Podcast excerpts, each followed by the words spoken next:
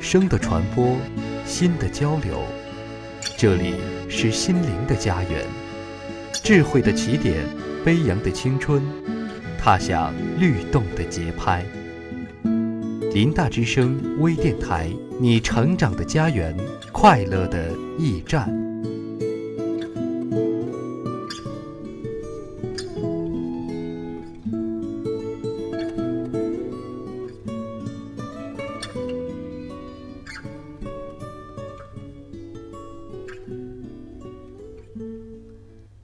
听众朋友们，大家好，今天是二零一四年十二月十五号，星期一，农历十月二十四。欢迎收听本期新闻周刊。让我们共同回顾上周的重要内容。校内新闻：十二月九号，临沂大学文学院“我的专业我来秀”比赛在文学院幺二九教室顺利举行。本次比赛由文学院团委主办，学生会学习部、信息部承办，学生会主席曹佳丽等人担任评委。本次比赛的顺利举行，丰富了同学们的课余生活，促进了专业间的沟通交流，彰显了文学院严谨而不失活泼的办学特色，推动了我校文化建设进程，为我校由外延式发展向内涵式提升打下坚实的基础。十二月十号，临沂大学科技大楼这一重大项目经过一年的建设，顺利完成主体工程封顶。临沂大学党委书记李哲、校长杨波。副校长王明福亲切接见了天元集团董事长张桂玉等一行人。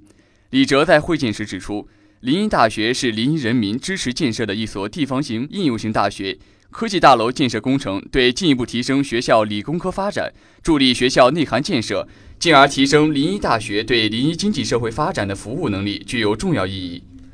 十二月十一号。临沂大学传媒学院二零一四级播音与主持艺术专业汇报演出在传媒报告厅顺利举行。本次晚会由临沂大学播音主持学会举办，传媒学院团委书记焦健等人出席了本次晚会。本次晚会的成功举办，为同学们提供了一个展现自我的舞台，充分展示了播音与主持艺术专业学生的风采与活力，有助于加强同学间的交流与合作，增强自信心，对传媒学院续写和谐新篇章、推动学校文艺活动的蓬勃发展具有积极作用。国内外动态：十二月九号，国家主席习近平在人民大会堂同爱尔兰总统希斯金举行会谈。会谈中，习近平指出。两国长期相互尊重、平等相待，理解彼此发展道路，在重大问题上相互支持、友好合作。中国坚持走和平发展道路，主张世界各国和而不同，共同发展。中国愿同爱尔兰继续坚持互尊互信、互利互惠、互学互鉴、互帮互助，不断巩固和发展互惠战略伙伴关系。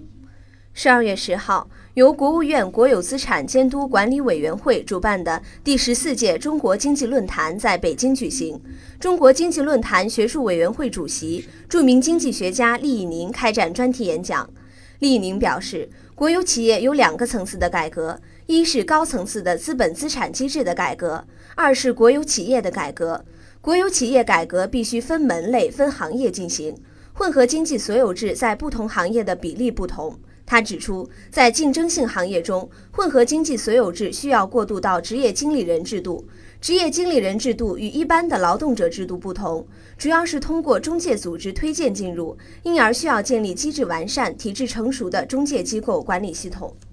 十二月十号，由中新社、中国人民大学和国家气候战略中心联合举办的气候传播与公众意识主题编会在秘鲁利马气候大会中国角举行。国家发展和改革委员会副主任谢振华表示，气候谈判要在全人类的共同利益和各国的核心利益之间找到平衡。